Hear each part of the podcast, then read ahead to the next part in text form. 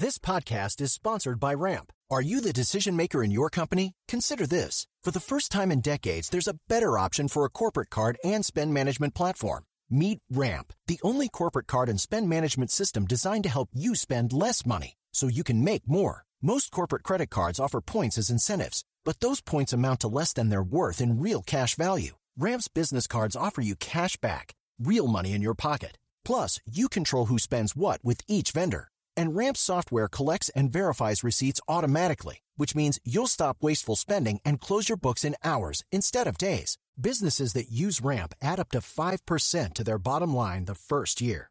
If you're a decision maker, adding Ramp could be one of the best decisions you've ever made. And now get $250 when you join Ramp for free. Just go to ramp.com slash easy. Ramp.com slash easy. R-A-M-P dot com slash easy. Cards issued by Sutton Bank and Celtic Bank members FDIC terms and conditions apply. Today is December 8th, and you are listening to Transport Topics. I'm Hadley Boyd. How did turkey to table change this year? What obstacles did suppliers go through to get turkeys to the grocery stores? From safety regulations in meatpacking factories to restaurants closed nationwide, fleets and suppliers had to pivot to stay afloat. JJ Smith, president of Valley Proteins, tells us how staying open minded and flexible helped his business of delivering turkeys persevere. Tune in at ttn.ws slash rs46. Now let's dive into today's top stories.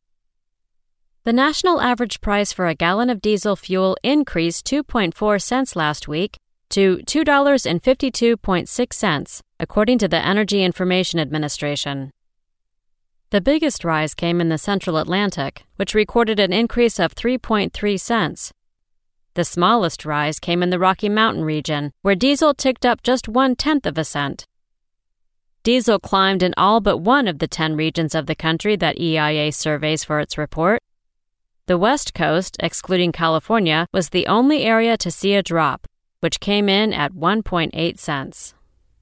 Penske Truck Leasing launched a program Monday that lets carriers sell their old trucks so they can lease a new one.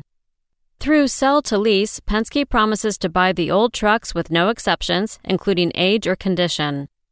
The carriers will then have the ability to lease new top of the line trucks. Penske said this program allows businesses to free up capital and make the move toward leasing. The company promises to present a fair and competitive offer that makes sense for the business.